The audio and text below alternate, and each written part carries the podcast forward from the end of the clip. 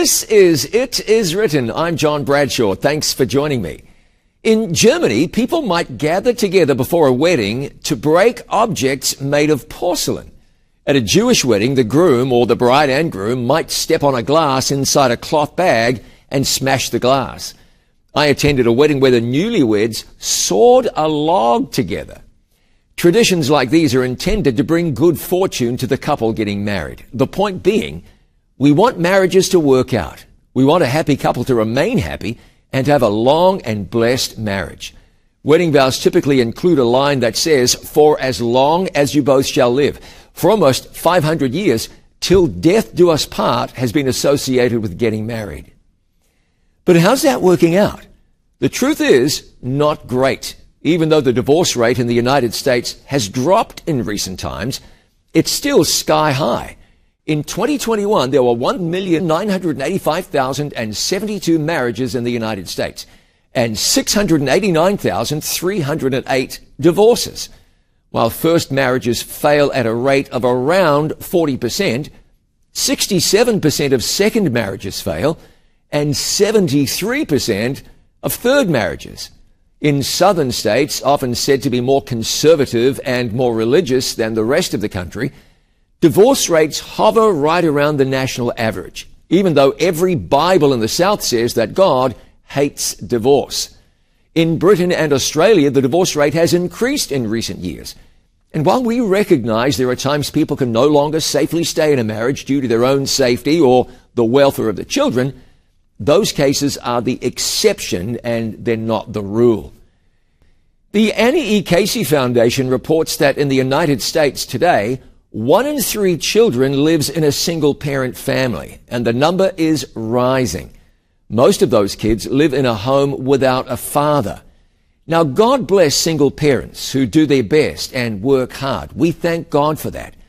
But it's certainly not the ideal situation. Nearly 30% of single parents live in poverty as compared to 6% of married couples.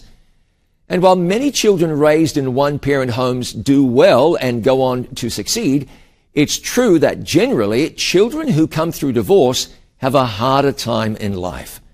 Girls whose fathers left the home before they were five years old are eight times more likely to become pregnant as adolescents than girls from intact families.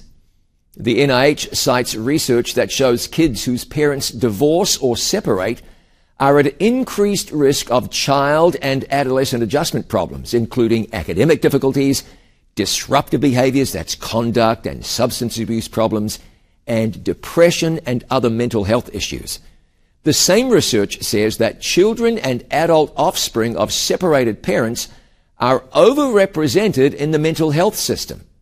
Psychology Today said research shows that children of divorce are more likely to experience a divorce themselves. The statistics vary, but one study by researchers Paul Amato and Danelle DeBoer indicated that if a woman's parents divorced, her odds of divorce increased by 69%, while if both a husband and wife's parents divorced, the risk of divorce increased by 189%. Frederick Douglass once said, it is easier to build strong children than to repair broken men. Again, I want to emphasize that some kids come through the divorce of their parents okay, but we're not wise to ignore the fact that parental divorce is really hard on kids. Marriage was God's idea. In the beginning, God created Adam, and after creating Eve, Genesis says he brought her to the man. And Adam said, This is now bone of my bones and flesh of my flesh. Therefore, a man shall leave his father and mother and be joined to his wife, and they shall become one flesh. Adam described Eve as the woman whom you gave to be with me. Now the marriage landscape is changing. People are marrying later than ever. The median age for a first marriage is now 30 for men and 28 for women. The number of U.S. adults cohabiting with a partner is on the rise. In 2016, 18 million Americans were living with an unmarried partner, up 30% in less than 10 years. Since 1972, marriage rates in the U.S. have fallen by almost 50% and are currently at the lowest point in recorded history. In 1960, the rate of marriage for women was 76.5 per 10,000. But by 2008, that number was down to 37.4 per 10,000. So, is there any hope for marriage, an institution that's on shaky ground? We're going to look together at a divine prescription for saving marriage. Marriage is worth fighting for. The family was set up by God to be the place in which children can be raised safely and successfully, where both husband and wife can flourish, where parents and children can experience love and security. Marriage creates the family, and the family is the building block of society. In marriage, two become one. And keep in mind, marriage is not a contract. It's a covenant.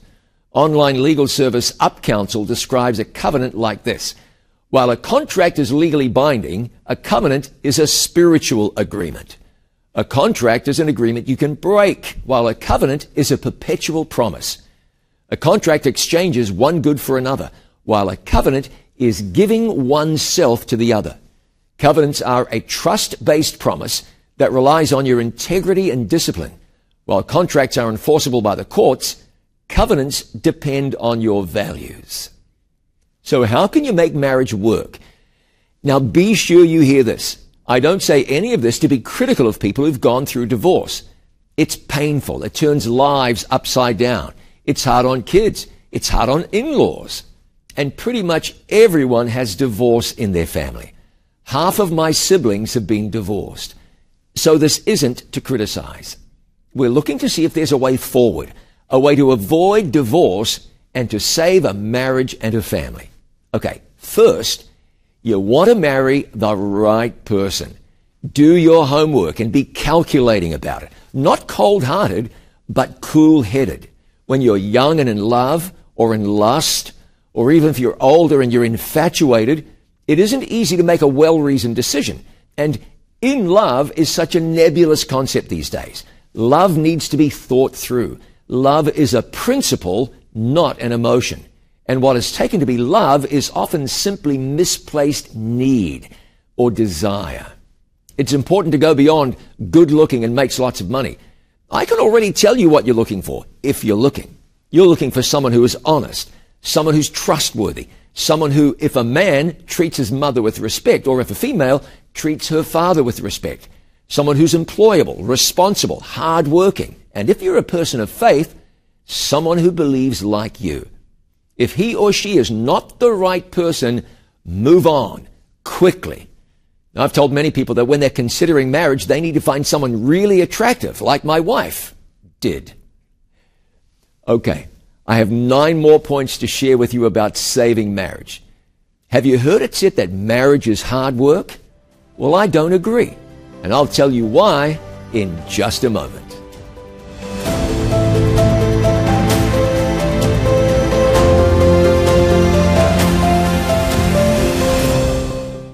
The family is under attack. Marriage, established in the Garden of Eden, is not nearly as popular as it used to be. Yet God has provided principles to protect and strengthen marriage and the family. Discover these biblical principles in our free resource, Family Matters. To receive your free copy of Family Matters, call 800 253 3000, 800 253 3000, or visit us online at iiwoffer.com. Learn how the Bible reveals that to God, family matters. Thanks for joining me on It Is Written. The institution of marriage has been under attack ever since it was introduced by God in the Garden of Eden. How can you safeguard marriage? I've got nine more points to share with you. I mentioned a moment ago that before marriage, it's important to make sure you're marrying the right person. That leads us to point two. Marry someone who believes as you do. 2 Corinthians 6:14 says, "Do not be unequally yoked together with unbelievers." For what fellowship has righteousness with lawlessness? And what communion has light with darkness? If your faith is important to you, and it's certainly important to God, marrying someone who does not believe is a surefire recipe for complication. Now I know. Someone's going to tell me their grandma married an atheist and she was perfectly happy. Or their brother married a Zoroastrian and they're like two peas in a pod. Except they're not. Grandma missed out on so much, and her children were confused, at least, by having one parent who reverenced God and one parent who did not. Finding someone who shares your spiritual values is vital to the stability of your home. Someone you can pray with, who will pray for you, who will instill in children the values you want transmitted. More importantly, the values God wants transmitted. Third, the person who marries should be sure they're marrying someone of good character. As the woman in Song of Solomon said, your name is ointment poured forth. He had a good name. People liked him because he was a man of character. And when it comes to marriage, character counts. And there's something just as important as finding the right person, maybe more important, and that is being the right person. You're a male and you don't have a job? You better get one if you can. You drink too much? You ought to quit. You need to be the right person. Not a grump, not bitter, not lazy, and most importantly, you want to be right with God. Now you hear people say, oh, it's hard work marriage. I don't buy that at all. Hard work being married to the love of your life? How is that hard work? Now, life can be hard work. You go through some stuff together. It's hard when someone has an accident or loses a job or gets sick or is tired or is having a tough time. But it's not marriage that's hard work. What's hard work is you keeping yourself in check, controlling your feelings and emotions, biting your tongue, turning off the football, getting off the sofa and cutting the grass, not spending money that you don't have, helping around the house when you don't want to. Now those are you issues. But marriage? If marriage is hard work, you're doing it wrong. Solve the you issues and marriage gets a whole lot easier irrespective of what the other person is doing. Now, this is point five if you're keeping count. Be nice. You hear story after story of people who marry someone that they think is a gift from God, only to find out later the person is a monster. No one has the right to mistreat another person. No one has the right to yell at their spouse. Absolutely never should there be anything approximating physical violence. And because you can't always tell what you're getting when you marry, Ask around beforehand. Talk to people. Find out about the person's past. And don't ignore warning signs. His last girlfriend said he hit her. That's that then. Over. See you later. One or the other was irresponsible with money. You don't need that. Too possessive? Nah, leave that trouble for someone else. You don't need it. Move on. Otherwise, you're begging for trouble. You know, you are special to God. You don't have to settle when it comes to marriage. You have every right to ask God for the right person and then not compromise. No one should marry a bunch of problems. That's one life sentence you are better off without. Now, related to this, don't say it. You can't unspeak words. You'll always regret saying something unkind or inappropriate. You can't take back words once they're out, so don't let them out if they shouldn't be said. Don't be unkind. Don't belittle the other person. Don't criticize. Just don't. Love is like a tender plant. You've got to treat it gently, nurture it. It's delicate. Don't say the things you know that you'll regret later. And if that person is denigrating or ridiculing or cutting in what they say, then you should never let them say, I do. Which leads me to seven. Keep it clean. No infidelity, never. If you're tempted to get into something you shouldn't, run fast. Don't play with fire. Just don't. She doesn't satisfy me. Nonsense. That's no excuse. He isn't there for me anymore. Now that's serious, but infidelity isn't the solution. Get counseling. Talk to a pastor. Talk to each other. Pray together. But don't be unfaithful. It'll hurt you and it'll hurt your children. And no porn. It's always damaging. It will always cause issues. And if you say it hasn't caused issues for you, I'm telling you it has, because you are sinning against God, and that itself is an issue. The wages of sin is death. Just read about the marriages that have been ruined by what today is an absolute plague. Pornography will destroy a marriage, and you shouldn't need me to tell you why that is. Oh, we look at it together. No, no, no, don't do that. You're essentially committing adultery together. And it won't be long before one of you wants to take it to a place that the other isn't comfortable with. And now you're looking at major issues. Polyamory and all that only ever create problems. It's degrading and it should never be considered. Now here's one. The guy who says, I'm not happy with the way my spouse looks.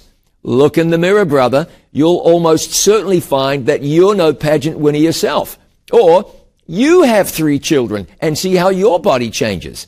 Once you stand at the altar and say, for better and for worse, you stand by that in sickness and in health, for younger and for older. You don't change because you get tired of someone. As someone once said, choose your love and love your choice.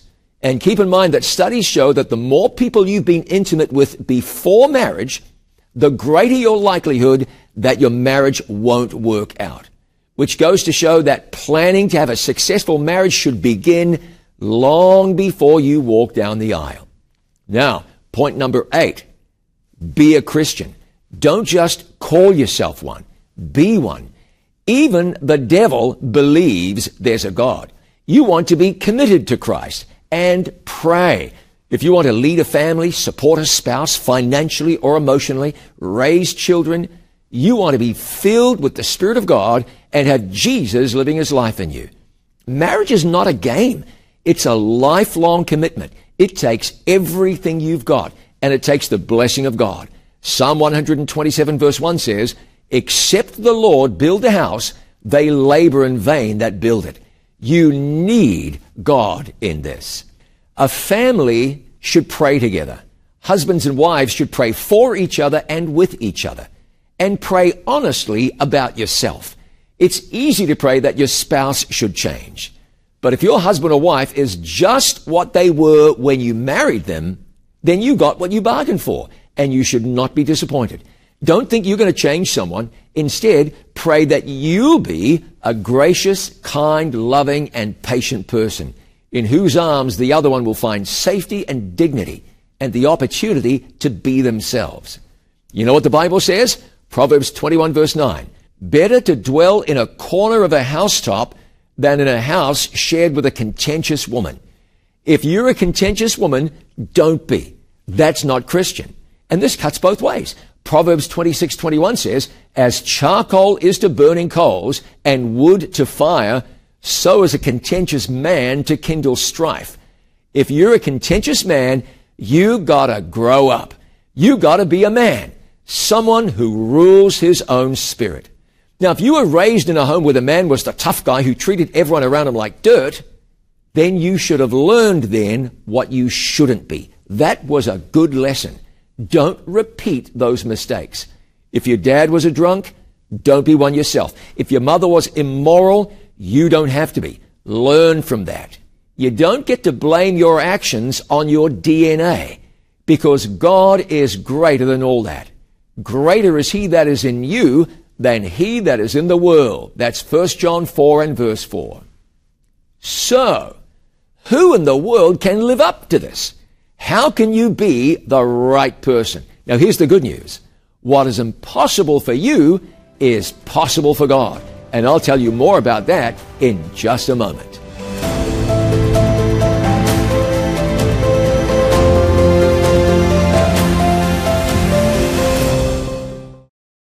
Do you love the Psalms? Then don't miss the full season of Sabbath School on It Is Written TV. We're taking a 13 week journey through the book of Psalms with the author of the Sabbath School lesson, Dr. Dragoslava Santrac. Slava, why are we studying Psalms? Eric, the book of Psalms has given hope to millions of people for thousands of years. I'm excited to share the world of the Psalms with you. So join us here on It Is Written TV as we study the Psalms. Thank you for remembering that It Is Written exists because of the kindness of people just like you.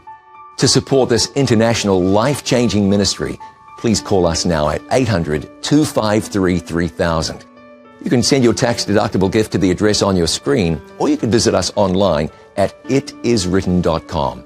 Thank you for your prayers and for your financial support.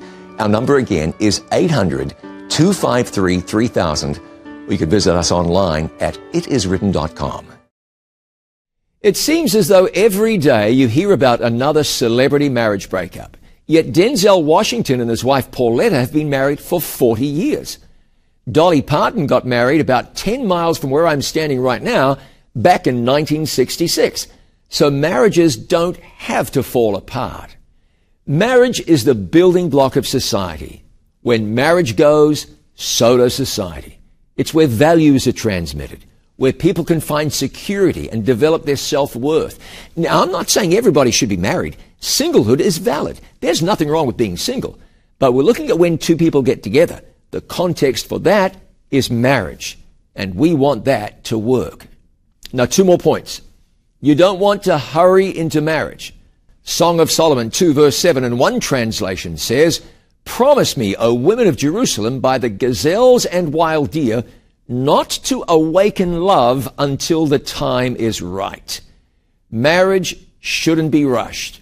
And when you plan to get married, point 10, get marriage counseling from a pastor or a Christian counselor who can help you consider the issues you'll face in marriage. Preparation for marriage is important.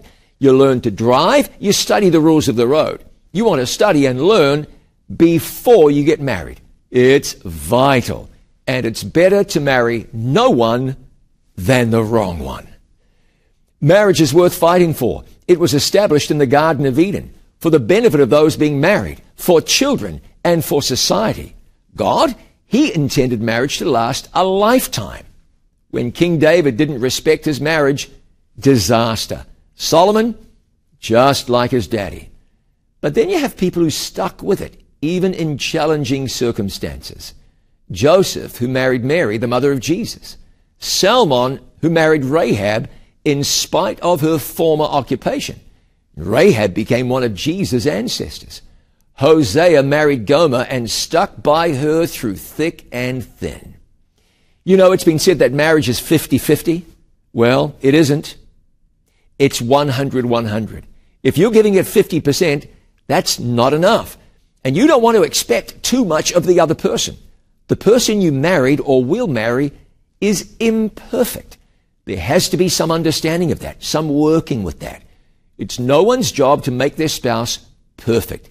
It is your privilege to love and be loved by that person. And even if marriage gets rocky, it can be successful. What's impossible for you is possible with God. You read in 1 Corinthians 13 that love suffers long and is kind. Love does not envy. Love does not parade itself, is not puffed up, does not behave rudely, does not seek its own, is not provoked, thinks no evil, does not rejoice in iniquity, but rejoices in the truth bears all things, believes all things, hopes all things, endures all things. Love never fails. And you say, wow, who can do that? The truth is, no human being, not one ever has except for Jesus. A successful marriage, therefore, depends entirely upon Jesus being center of the home and the center of the life of both husband and wife. Paul wrote, Husbands, love your wives, just as Christ also loved the church and gave himself for her. Paul wrote about unbelieving husbands being won to faith by the witness of their believing wives. Let your heart be open to God's leading, open to the power of God's Spirit. Let your heart be surrendered to Jesus. The key to a successful marriage is the same as the key to a successful Christian experience. Christ in you, the hope of glory. God working in you both to will and to do of His good pleasure. It's only God who can calm an angry spirit. Only God can give you grace to swallow hurtful words. Only God can give you patience to deal with the idiosyncrasies of your spouse to the extent that you won't love that person in spite of them, but because of them. He can give you grace to ride out the rough waters and bring the ship of marriage into the calm waters of a safe haven. And be sure you get the free resource I'm offering you in this program. It'll help you or someone you know who needs God's blessing and presence in their home. God can do what you cannot. If you want Him to, He can. He will. And if your spouse isn't willing to pull in the same direction, don't stop praying. I know a couple who once absolutely hated each other, but then they met Jesus and committed themselves to saving their marriage. Today, they are as happy as anyone you know. All those promises, life more abundantly, that your joy may be full, perfect peace, they're real. It's what God can do for you. Marriage is worth it. Family is worth it. The honor of God is worth it. There's a lot we haven't talked about. We haven't talked about communication, any number of other really important things. But I want you to remember what Jesus said. What therefore God hath joined together, let not man put asunder. The family is under attack. Marriage, established in the Garden of Eden, is not nearly as popular as it used to be. Yet God has provided principles to protect and strengthen marriage and the family. Discover these biblical principles in our free resource, Family Matters. To receive your free copy of Family Matters, call 800 253 3000, 800 253 3000, or visit us online at iiwoffer.com. Learn how the Bible reveals that to God, family matters. Can we pray together about this? Let's pray right now. Our Father in heaven, we thank you today for marriage. It was your idea. You said in the book of Hebrews that marriage is honorable. Clearly, you are committed to its success, but right now there are some contemplating marriage and they're concerned. Someone is in a marriage that's rocky, shaky. They're, they're worried. They're not sure they can see a way out. I'm praying you work miracles. Miracles of guidance, miracles of deliverance, miracles of reconciliation because you can. Father, I pray you'd remind those in a difficult place to press your throne and, and not stop praying, to expect you to do great things. There's someone right now who's a little hard hearted, won't go to counseling. Move that person to do so. There's somebody right now who's mean or selfish, and they could change if only they would let you give them a new heart. I pray, Lord, that that individual will allow you to make a new creature of him or her. Lord, save marriage. It's worth saving. Let mothers and fathers and husbands and wives and children be happy and fulfilled and close to you. This is our prayer in Jesus' name. Amen. Thanks so much for joining me. I'm looking forward to seeing you again next time. Until then, remember, it is written, Man shall not live by bread alone, but by every word that proceeds from the mouth of God.